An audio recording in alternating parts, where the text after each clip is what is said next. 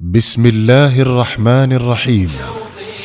شوقي للقياهم يزيد ولحبهم هتف القصر يا جيل أتباع الهدى أشرق علينا من جديد شوقي يسر جمعية مودة أن تقدم لكم صورا من حياة الصحابة لعبد الرحمن رأفت الباشا.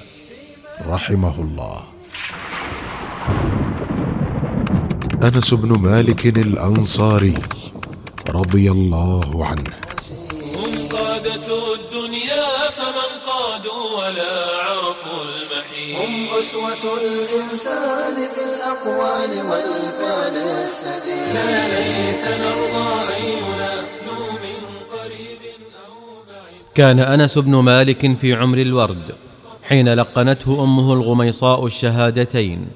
وأترعت فؤاده الغض بحب نبي الإسلام محمد بن عبد الله عليه أفضل الصلاة وأزكى السلام. فشغف أنس به حبا على السماع ولا غر فالأذن تعشق قبل العين أحيانا. وكم تمنى الغلام الصغير أن يمضي إلى نبيه في مكة أو يفد الرسول الأعظم صلى الله عليه وسلم عليهم في يثرب ليسعد برؤياه ويهنأ بلقياه. لم يمض على ذلك طويل وقت حتى سرى في يثرب المحظوظة المغبوطة أن النبي صلوات الله وسلامه عليه وصاحبه الصديق في طريقهما إليها. فغمرت البهجة كل بيت وملأت الفرحة كل قلب وتعلقت العيون والقلوب بالطريق الميمون الذي يحمل خطى النبي صلى الله عليه وسلم وصاحبه إلى يثرب. وأخذ الفتيان يشيعون مع إشراقة كل صباح أن محمدا قد جاء. فكان يسعى إليه أنس مع الساعين من الأولاد الصغار لكنه لا يرى شيئا فيعود كئيبا محزونا.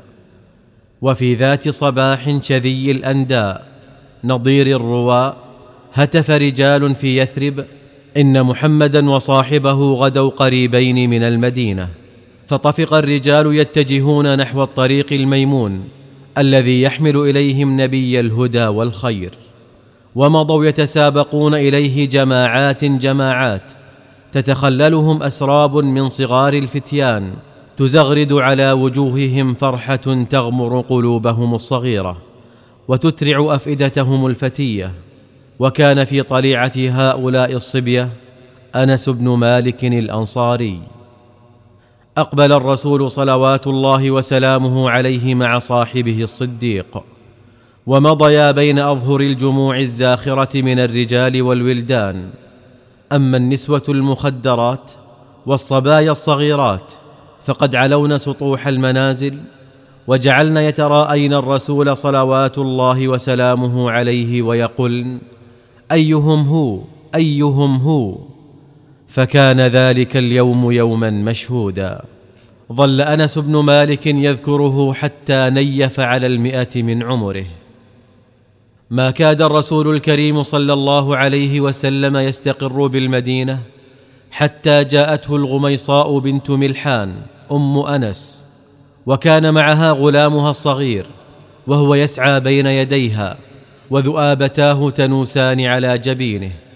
ثم حيت النبي عليه الصلاة والسلام وقالت يا رسول الله لم يبق رجل ولا امرأة من الأنصار إلا وقد أتحفك بتحفة وإني لا أجد ما أتحفك به غير ابني هذا فخذه فليخدمك ما شئت. فهش النبي صلى الله عليه وسلم للفتى الصغير وبش ومسح رأسه بيده الشريفة ومس ذؤابته بأنامله الندية وضمه إلى أهله. كان أنس بن مالك أو أنيس كما كانوا ينادونه تدليلا. كان في العاشرة من عمره يوم سعد بخدمة النبي صلوات الله وسلامه عليه. وظل يعيش في كنفه ورعايته إلى أن لحق النبي الكريم صلى الله عليه وسلم بالرفيق الأعلى. فكانت مدة صحبته له عشر سنوات كاملات. نهل فيها من هديه ما زكى به نفسه ووعى من حديثه ما ملأ به صدره وعرف من أحواله وأخباره وأسراره وشمائله ما لم يعرفه أحد سواه. وقد لقي أنس بن مالك من كريم معاملة النبي صلوات الله وسلامه عليه ما لم يظفر به ولد من والد. وذاق من نبيل شمائله وجليل خصائله ما تغبطه عليه الدنيا. فلنترك لأنس الحديث عن بعض الصور الوضاءة من هذه المعاملة الكريمة التي لقيها في رحاب النبي السمح الكريم صلى الله عليه وسلم فهو بها أدرى وعلى وصفها أقوى. قال أنس بن مالك كان رسول الله صلوات الله وسلامه عليه من أحسن الناس خلقا وأرحبهم صدرا وأوفرهم حنانا. فقد أرسلني يوما لحاجة فخرجت وقصدت صبيانا يلعبون في السوق لألعب معهم ولم أذهب إلى ما أمرني به. فلما صرت إليهم شعرت بإنسان يقف خلفي ويأخذ بثوبي. فالتفت فإذا رسول الله صلى الله عليه وسلم يبتسم ويقول يا أنيس أذهبت حيث أمرتك؟ فارتبكت وقلت نعم إني ذاهب الآن يا رسول الله والله لقد خدمته عشر سنين فما قال لشيء صنعته لم صنعته ولا لشيء تركته لم تركته. وكان الرسول صلوات الله وسلامه عليه إذا نادى انسا صغره تحببا وتدليلا فتارة يناديه يا أنيس وأخرى يا بني. وكان يغدق عليه من نصائحه ومواعظه ما ملأ قلبه وملك لبه. من ذلك قوله له يا بني إن قدرت أن تصبح وتمسي وليس في قلبك غش لأحد فافعل. يا بني إن ذلك من سنتي. ومن أحيا سنتي فقد أحبني ومن أحبني كان معي في الجنة. يا بني إذا دخلت على أهلك فسلم يكن بركة عليك وعلى أهل بيتك. عاش أنس بن مالك بعد وفاة الرسول عليه الصلاة والسلام نيفا وثمانين عاما. ملأ خلالها الصدور علما من علم الرسول الأعظم صلى الله عليه وسلم. وأترع فيها العقول فقها من فقه النبوة وأحيا فيها القلوب بما بثه بين الصحابة والتابعين من هدي النبي صلى الله عليه وسلم. وما أذاعه في الناس من شريف أقوال الرسول الأعظم صلى الله عليه وسلم وجليل أفعاله. وقد غدا أنس على طول هذا العمر المديد مرجعا للمسلمين يفزعون إليه كلما أشكل عليهم أمر. ويعولون عليه كلما استغلق على أفهامهم حكم. من ذلك أن بعض الممارين في الدين جعلوا يتكلمون في ثبوت حوض النبي صلى الله عليه وسلم يوم القيامة فسألوه في ذلك فقال ما كنت أظن أن أعيش حتى أرى أمثالكم يتمارون في الحوض لقد تركت عجائز خلفي ما تصلي واحدة منهن إلا سألت الله أن يسقيها من حوض النبي عليه الصلاة والسلام. ولقد ظل أنس بن مالك يعيش مع ذكرى رسول الله صلوات الله وسلامه عليه ما امتدت به الحياة.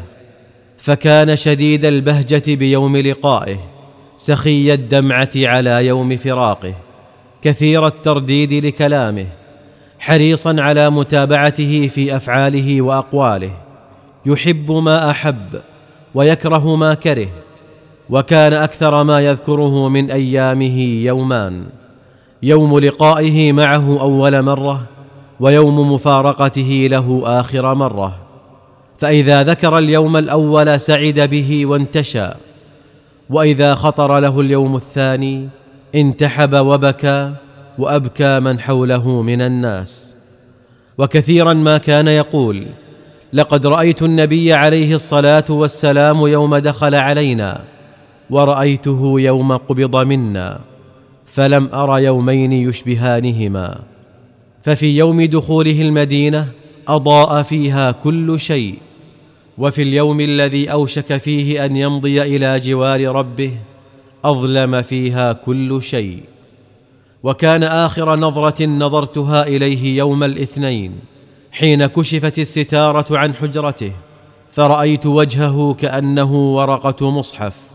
وكان الناس يومئذ وقوفا خلف أبي بكر ينظرون إليه وقد كادوا أن يضطربوا. فأشار إليهم أبو بكر أن اثبتوا. ثم توفي الرسول عليه الصلاة والسلام في آخر ذلك اليوم. فما نظرنا منظرا كان أعجب إلينا من وجهه صلى الله عليه وسلم حين واريناه ترابه.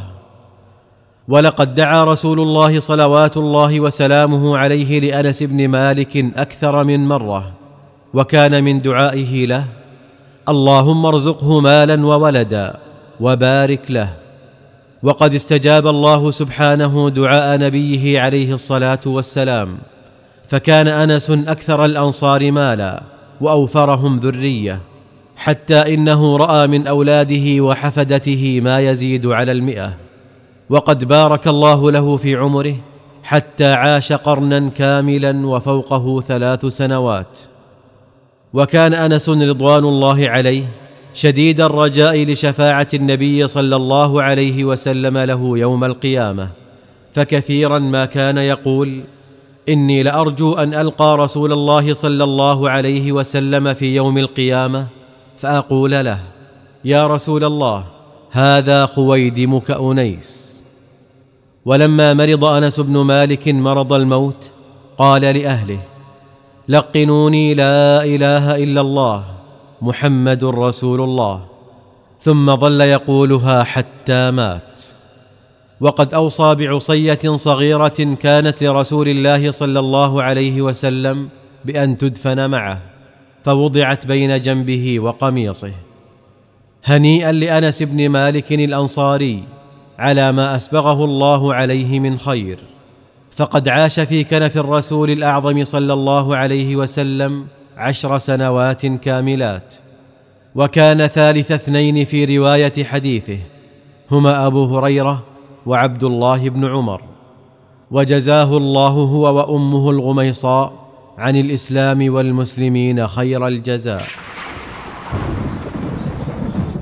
اللهم ارزقه مالا وولدا وبارك له من دعاء الرسول صلى الله عليه وسلم له. بمحمد وبصحبه قد أسس الصرح المشيد. يا شعر أسعفني أفض في مدحهم هل من مزيد؟ سلة الإيمان والتقوى أولو الأمر الرشيد.